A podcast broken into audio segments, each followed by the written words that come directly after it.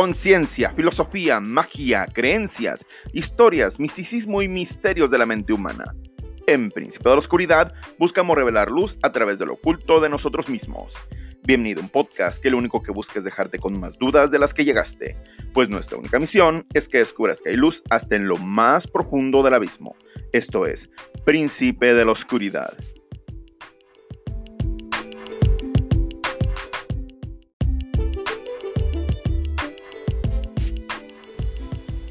Hola, muy buenas noches. Les habla su host Francisco Ramírez. Espero que se encuentren muy bien. Pues aquí cumpliendo como cada semana, ya estamos procurando que sí o sí por semana por lo menos exista un capítulo. Estamos muy agradecidos por todas las personas que, que nos mandan mensajes, que les agrada el contenido. En verdad, muchas gracias por la respuesta que han tenido. Les pido de corazón que lo compartan con todas las personas que crean que les puede servir o que simplemente les llame la atención todos los temas que tratamos aquí. En verdad, por lo que buscamos es crecer y eh, hace poquito me estaba metiendo a unas comunidades de podcast y checaba que muchísimas personas tienen como esta idea de monetizar, de generar, de que esto sea un negocio. Yo en lo personal, pues obvio que nadie lo oía el dinero, ¿no? Pero... Tal, y, tal vez me oigo muy pretencioso. Y, y tal vez sí es eso, pretendo mucho con esto. Yo desde creo que los primeros capítulos, y lo mencioné, esto es una catarsis esto es una forma de sacar algo que traigo dentro, que requiero decir.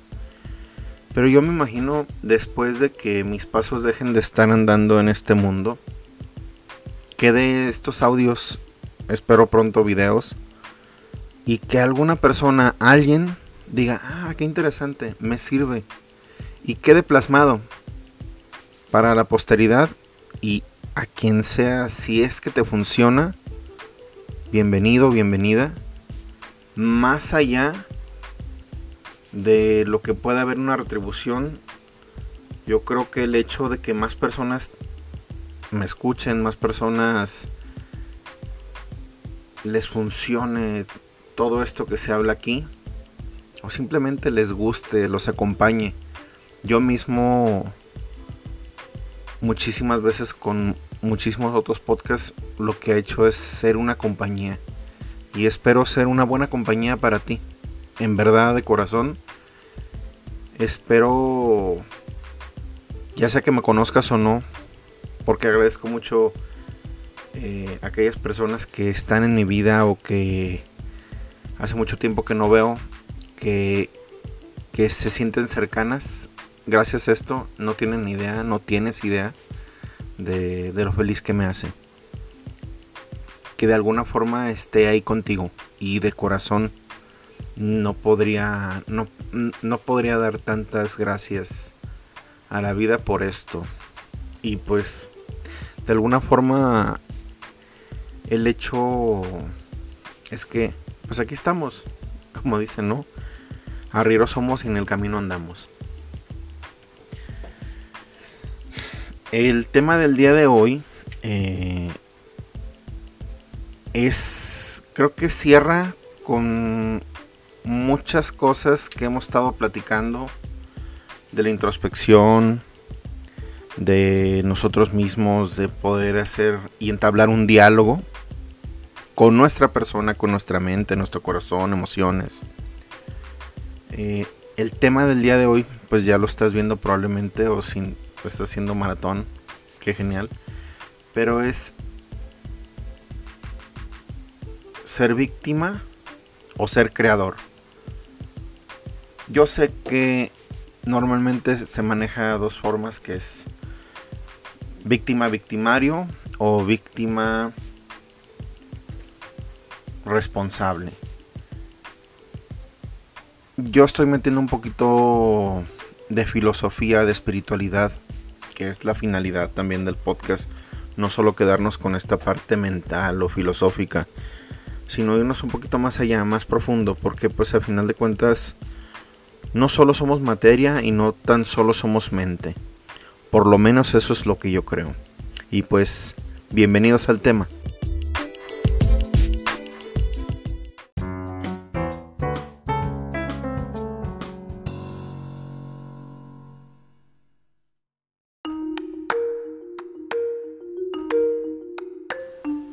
Pobrecitos de nosotros, que la vida nos ha tratado tan mal. Yo, yo que quería hacer de esa relación lo más hermoso del mundo, no tienen ni idea cuánto quería esta mujer. Todos los días de mi vida yo pensaba, mañana, tarde y noche en su bienestar, le daba mi dinero, hacía absolutamente todo lo que ella quería. Le iba a recoger primero a la escuela, después al trabajo y después la llevaba por sus amigos y los llevaba y hasta los invitaba a todos. No entiendo por qué en mi vida nada me puede ir bien. Porque a pesar de tanto amor y tantas cosas maravillosas que hice por esas personas, por ella en este caso, no me supo valorar, me trató horrible y ella fue una villana tremenda, maldita persona. como la odio porque, ¿saben? Mm, yo, yo la amaba, pero no importa, no importa. A esta vida se viene a sufrir y a aprender. Y yo ya aprendí que, pues que las mujeres son malas y que, y que la vida es terrible y que los amigos no, no están porque yo ese muchacho con el que se fue, yo lo consideraba mi amigo, es más, le presté dinero. Dios, no, no tienen ni idea.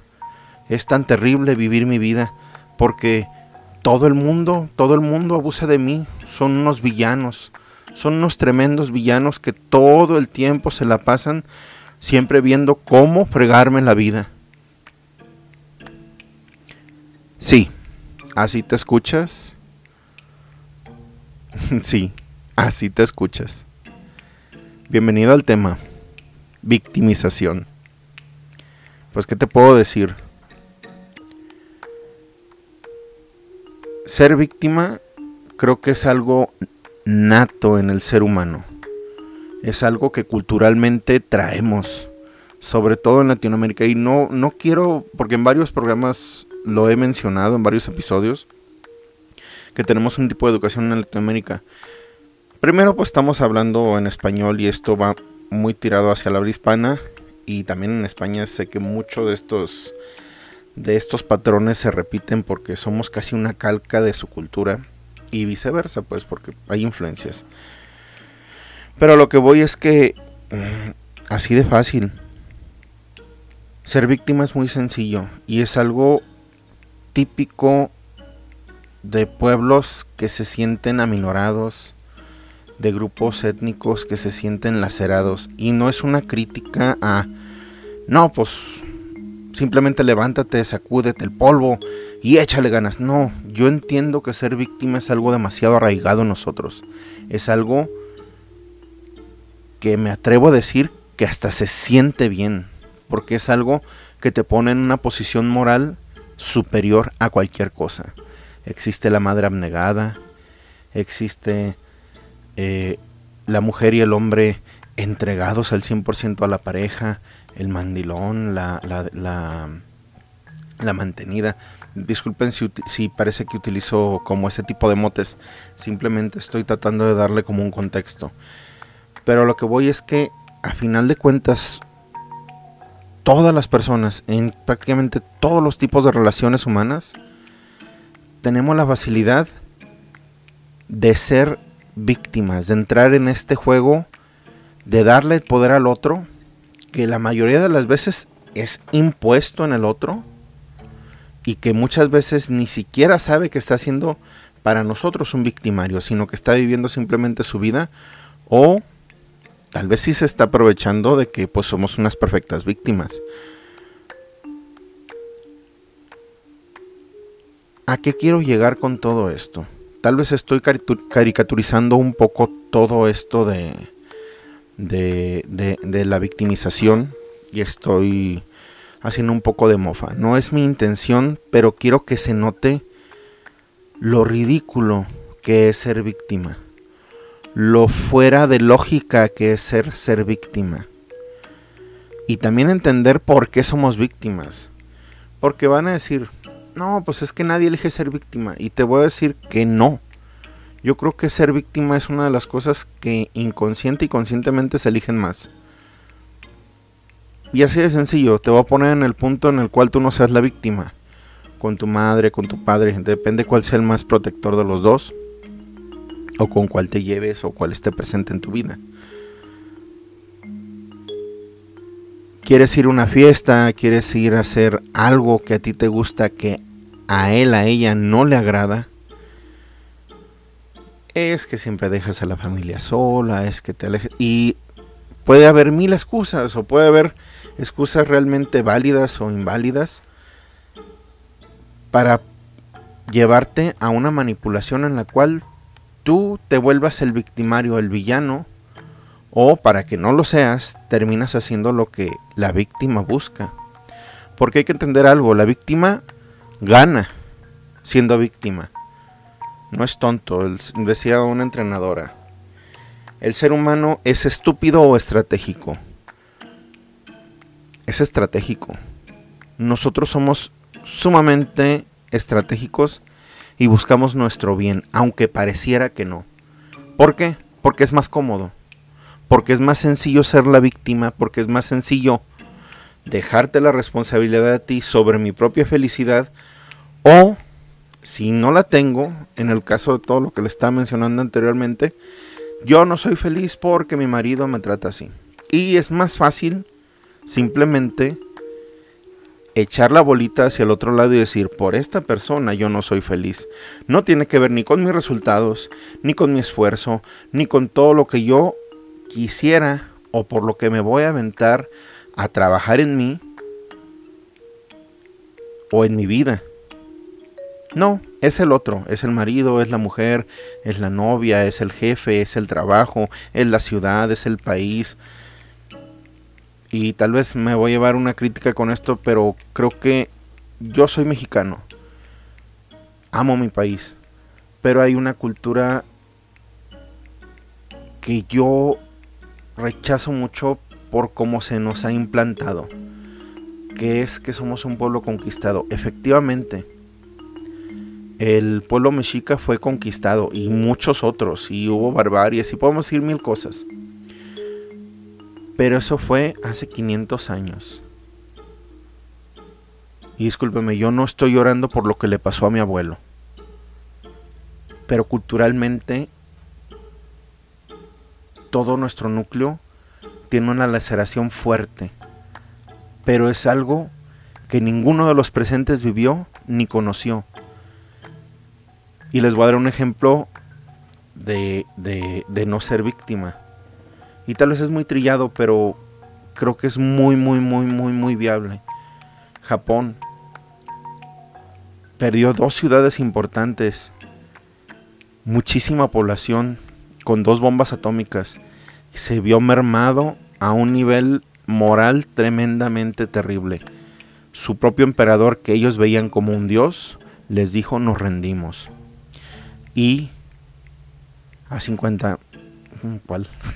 Ya casi 70 años del evento, se volvieron potencia, crecieron, se desarrollaron y no se tiraron a ser víctimas, se volvieron creadores de muchas otras cosas y perdieron muchas, porque esto es algo que tenemos que entender. Siempre vamos a perder y a ganar cosas. Es parte es parte de existir, es parte de vivir, ganar y perder cosas, situaciones, personas, X.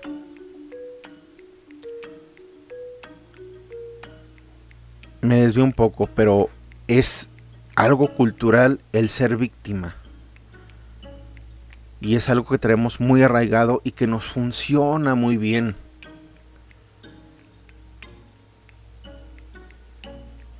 Pero ¿por qué somos víctimas?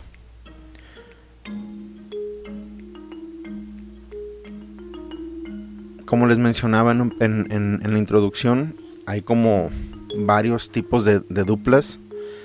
Víctima-victimario. es como un tipo de pensamiento en el cual soy víctima porque yo no quiero ser el malo. Prefiero que ella, prefiero que él sea el villano de la relación. Así cuando se acabe yo me voy a sentir bien.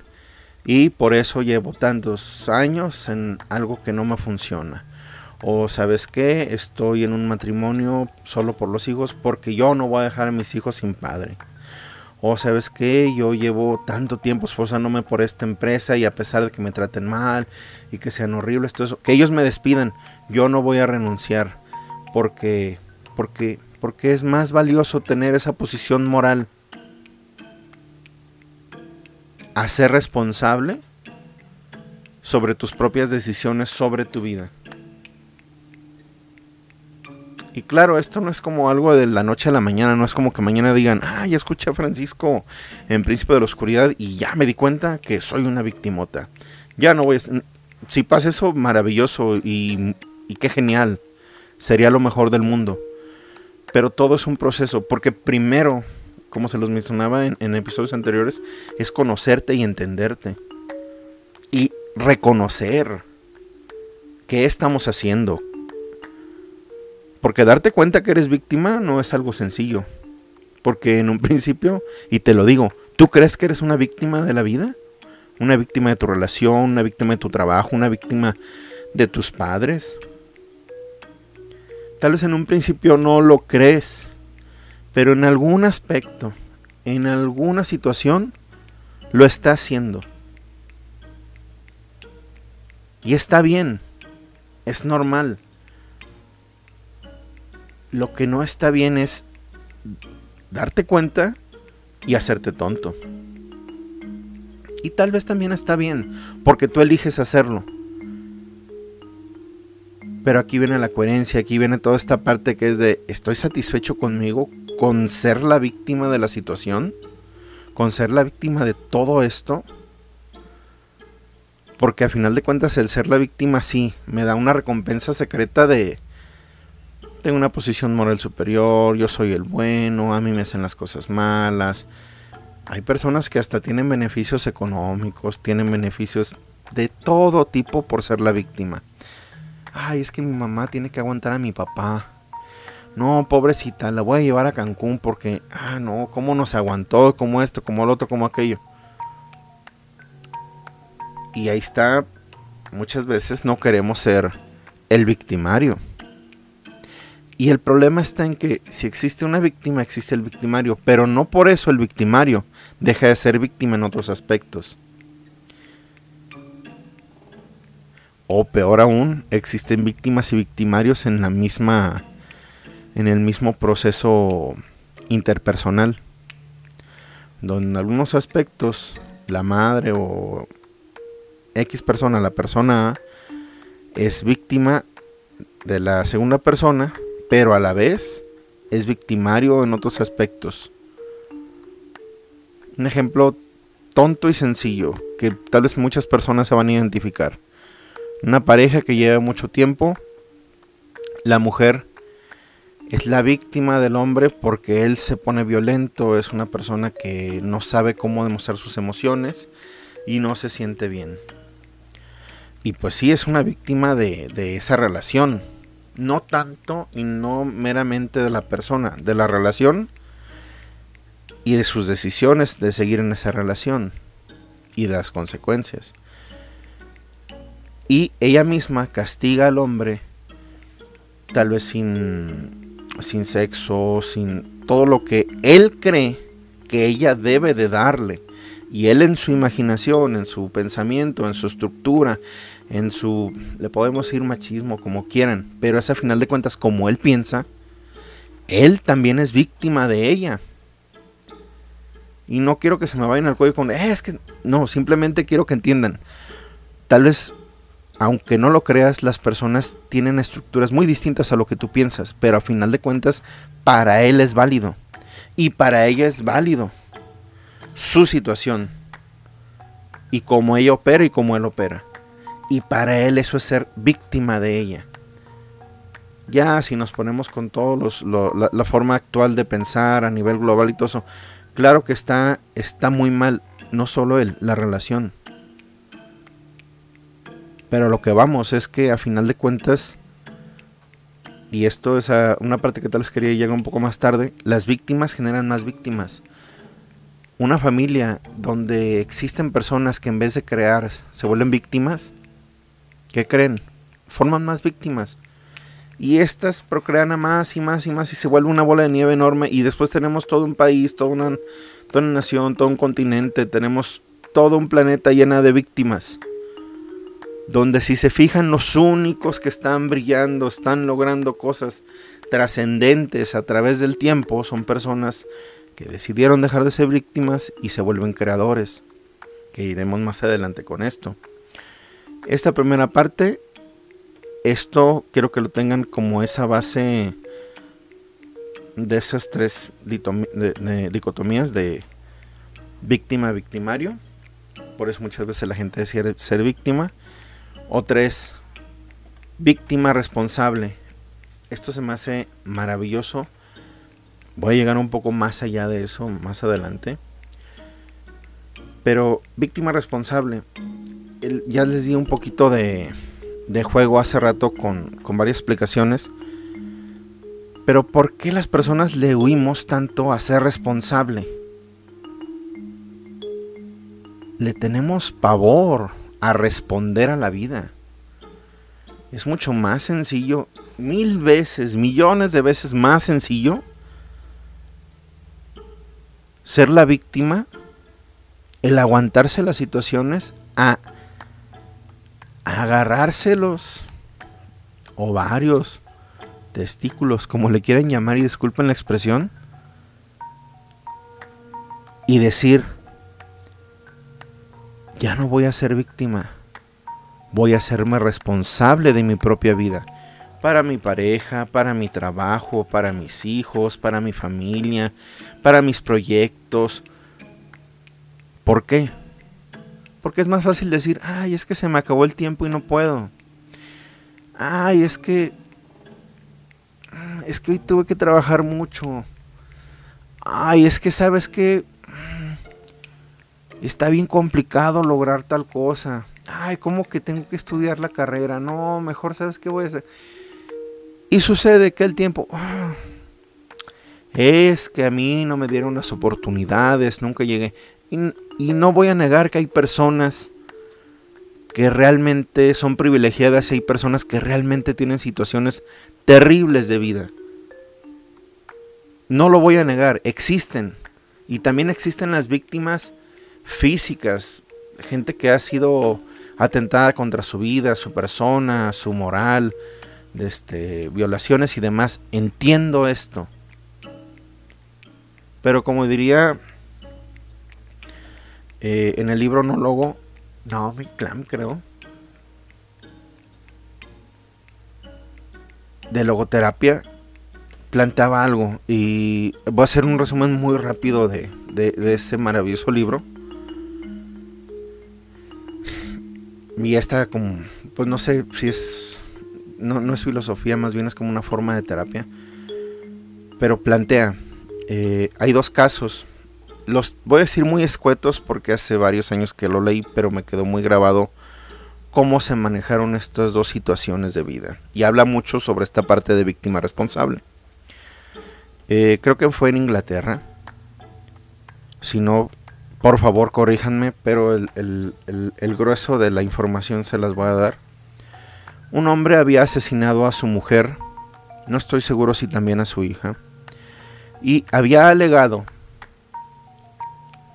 en su defensa, la cual salió exitosa, que él, decían sus psicólogos, decían su defensa, el señor fulanito de tal, señor X, Era obvio que en algún momento de su vida iba a agredir a una mujer, porque él fue toda su vida castrado por su madre de manera psicológica una y otra vez. Y este hombre era lógico que en alguna parte de su vida, por presiones de la vida, él iba a ser un victimario e iba a agredir a una mujer. Así que no es su culpa, sino de la sociedad y de su madre por presionarlo tanto. ¿Y qué creen? Salió libre gracias a esta defensa. Que creo que lamentablemente muchísimas cosas de cómo va la filosofía actual, la cultura actual más bien, vamos a esos puntos donde me voy a poder defender porque me siento frágil, porque me lastimaron y deja de tener responsabilidad sobre sí mismo. Y se vuelve víctima del universo, de la vida, de su madre, pero dentro de esa víctima se volvió un asesino. Y plantea por otro lado eh, la historia de una niña que fue secuestrada desde niña, fue torturada, fue contrata de blancas, se, se le obligó a prostituirse, prostituirse por cerca de unos 5 o 6 años, vivió un verdadero infierno. Este sí no recuerdo en qué país o de dónde es de donde, donde la extrajeron a ella.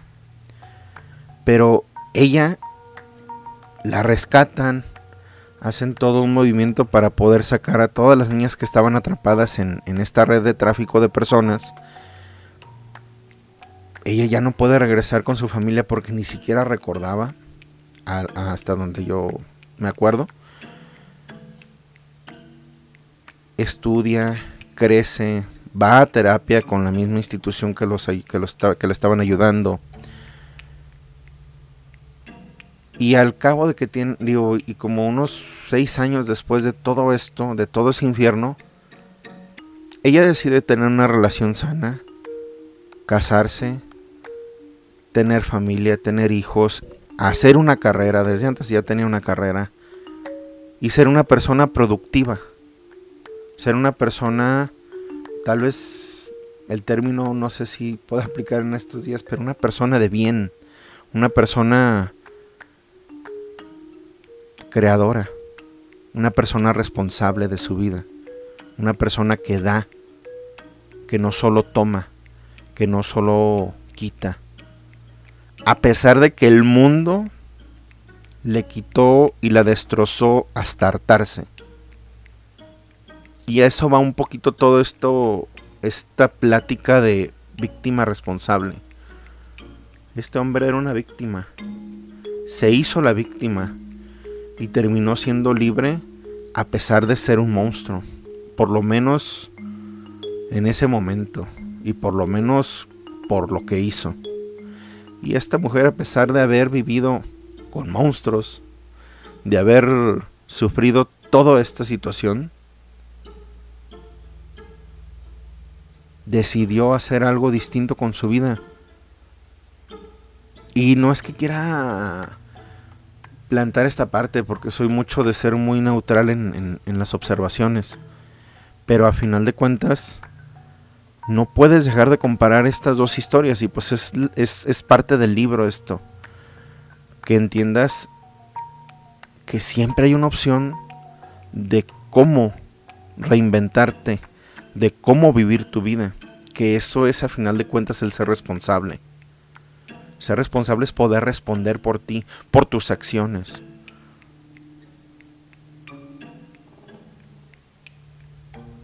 Y por último, les quería hablar esta última dicotomía, víctima-creador. Esto ya es un poco a nivel metafísico, un poco a nivel espiritual, que es rescatando toda esta parte que ya les hablé, pero un poquito más allá. El ser víctima, a veces, yo creo que todos en algún momento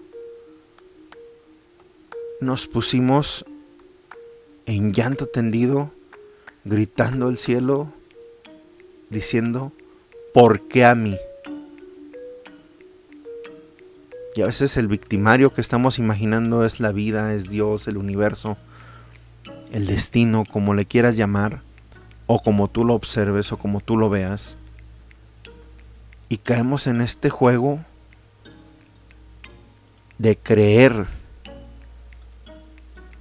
que el mundo está en nuestra contra. Hay algo maravilloso con ser responsable. hay en, creo que lo había dicho, creo que en los primeros capítulos, una pequeña frase que yo le digo a mis alumnos. Me platicaban, no, pues es que me sucedió esto y me robaron el carro. Le digo, quiero que me que, plantees esta palabra dentro de tu vocabulario. Simplemente por una cosa. Di, me lo generé. Y en, en, esa entrevista que yo ahorita estoy tratando de recordar, me decía el chico, es que no, Paco, yo no me generé nada.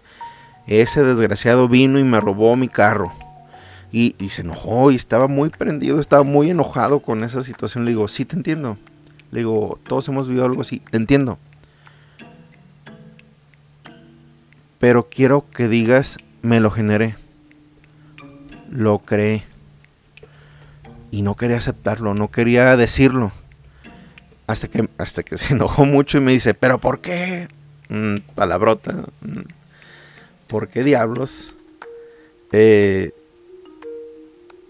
me lo generé yo si yo no hice nada para que me robaran. digo, no es eso. No es que hayas planeado, planificado que haya, que haya llegado un delincuente y te robara. Claro que no.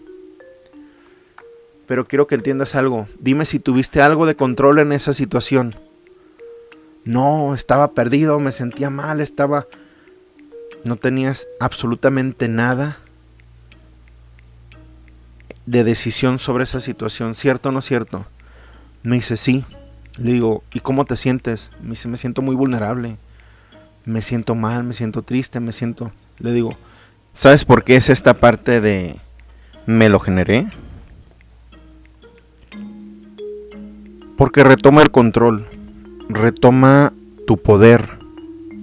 Cuando yo digo, me generé esto, creé esto en mi vida, sea positivo o negativo, una parte de tu mente, una parte de tu ser, está tomando el control de ti, de tu situación, y te permite, como, como en otros capítulos se había dicho, cuando a la mente le dices, no hagas nada, la mente es floja. La mente va a decir, ah, tiene razón, no tengo nada que hacer.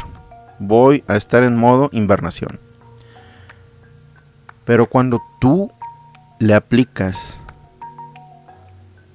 el lo generé, lo creé, yo generé este evento en mi vida, tu mente se va a poner a pensar, ¿qué hice? para lograr esto. No como una víctima, no como esta parte de yo me hice esto, soy un tonto, soy un pelmazo, soy un ser que... No, no, no, no, no. Es en el otro opuesto. Es yo estoy creando mi realidad, estoy creando mi vida, estoy creando mis experiencias. Y como en su momento en Equivalión y en otras partes les he mencionado, la mente es todo y todo es mente. Todo lo que estamos viviendo, creando, existiendo. Lo estamos planteando desde nuestro ser, desde nuestra percepción. ¿Qué es ser? La dicotomía víctima-victimario. Esto ya es a nivel metafísico espiritual. Aquel ser que solo elige ser víctima en este mundo está destinado a simplemente ver las obras de los demás, a ser espectador en el mundo, a verlo, a aplaudir, a darle like, a ponerle follow.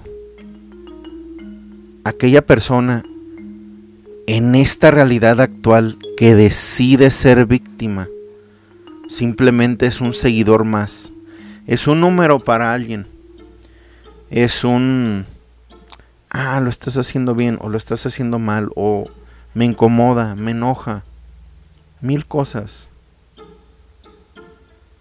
Y ser creador es plantearte desde el otro lado. En Cábala hay una, hay una máxima que se llama afinidad de forma. Ahí cada año, en Rosh Hashanah, que es el año nuevo judío, plantean que tienes que estar en armonía con la vida y con la creación.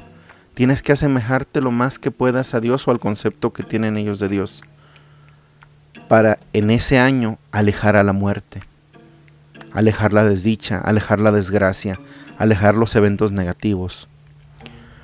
Porque plantea que nosotros somos seres que venimos esta vida a crear, a manifestar, a co-crear el mundo. Todo este programa llega a este punto por algo. Y si lo estás escuchando es por un motivo, por una razón. No es magia, no es el... Es simplemente porque tu mente, si decide, está en el punto de entender que es capaz de crear su propia vida, tu experiencia, tus limitaciones, la forma en la que tú quieras crear tu experiencia lo puedes hacer. Como le decía una coachí, tú eres el dueño, la dueña del balón, la dueña de la cancha. Y tú sabes, tú tienes las llaves del changarro, las llaves de, de la puerta. Tú decides si simplemente te vas a sentar en la butaca a ver cómo juegan todos o te vas a bajar a jugar el partido de tu vida dejando de ser víctima y siendo creador.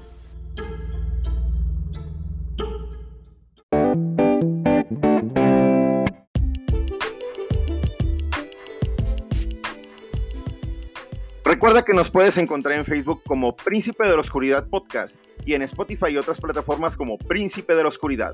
Para cualquier comentario o saludo en príncipe de la oscuridad podcast Recuerda que estamos aquí para ti.